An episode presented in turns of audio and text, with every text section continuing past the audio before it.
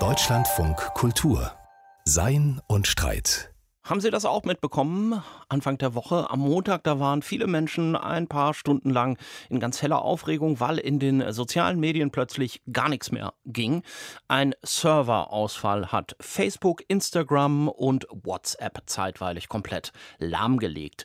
Die Reaktionen darauf, die konnte man dann im anderen wichtigen Social Network lesen, bei dem noch alles gut lief, beim meinungsfreudigen Dienst Twitter. Da gab es die einen, die voller Häme auf die User der anderen Plattformen geblickt haben, nach dem Motto, na, das habt ihr dann halt davon. Und die anderen, die meinten, ist doch eigentlich ganz schön, mal ein paar Stunden Ruhe und Entschleunigung. Vielleicht sollten wir uns generell nicht so abhängig machen von der ständigen Verfügbarkeit von Technologien, der Selbstbespiegelung. Darüber denkt jetzt auch Arndt Pollmann nach in seinem philosophischen Wochenkommentar und er beginnt seine Überlegungen an einem Ort, an dem man oft eh nicht so guten Handyempfang hat, im Wald. Neulich in einem dunklen Wald nahe der türkischen Stadt Innägül. Ein 50-jähriger Mann hatte sich der Suche nach einer vermissten Person angeschlossen, die nach einer durchzechten Nacht verschwunden war. Nach stundenlanger Fahndung rief plötzlich jemand den Namen des Fünfzigjährigen. Der Mann war völlig perplex, bis er gewahr wurde, dass er selbst es war, den alle suchten. Er hatte sich nach nächtlichem Blackout an einer Suchexpedition in eigener Sache beteiligt, und er musste sich erst selbst verlieren, um sich mit Hilfe anderer wiederzufinden. In dieser Woche ist millionenfach etwas ganz Ähnliches passiert. In der Nacht zu Dienstag trafen sich unzählige Menschen auf Twitter und Telegram, die im Zuge eines Blackouts auf Facebook, Instagram und WhatsApp zunächst verloren gegangen waren.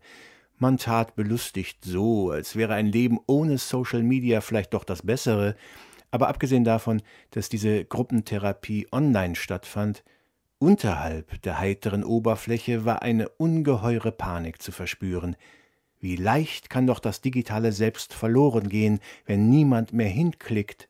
Wie riskant ist ein Umzug analoger Identitätssuche auf digitale Server, denen man den Strom abstellen kann? Zu dieser Verunsicherung passt eine weitere Nachricht dieser Woche. Laut UNICEF leidet ein Fünftel aller Jugendlichen weltweit an depressiven Verstimmungen. Der Suizid ist die vierthäufigste Todesursache nach Verkehrsunfällen, Tuberkulose und Gewalt. Könnte es sein, dass nicht nur kapitalistischer Leistungsdruck und Corona zu dieser Niedergeschlagenheit beitragen, sondern auch die sozialen Medien?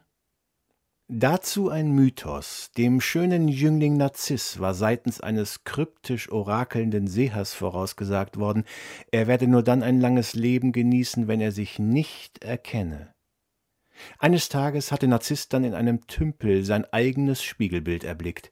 Dabei soll er sich so sehr in sich selbst verliebt haben, dass er versehentlich ins Wasser fiel und ertrank. Was aber, wenn er sich in diesem eitlen Spiegelbild wie in einem Handy-Selfie wiedererkannt hat und dabei schlicht in leere Abgründe blickte, vielleicht war er daraufhin derart deprimiert, dass er sich absichtlich ins Wasser stürzte. Die Whistleblowerin Frances Haugen hat dieser Tage eindringlich davor gewarnt, wie zerstörerisch sich etwa das Geschäftsmodell von Instagram auf unsichere Teenager-Seelen auswirkt. Auch unzählige Erwachsene stürzen sich tollkühn in den Strudel einer aufmerksamkeitserheischenden Selbstbespiegelung, die neben bestätigenden Klicks vor allem deprimierende Tiefschläge und auch sehr viel Selbstentlarvung mit sich bringt.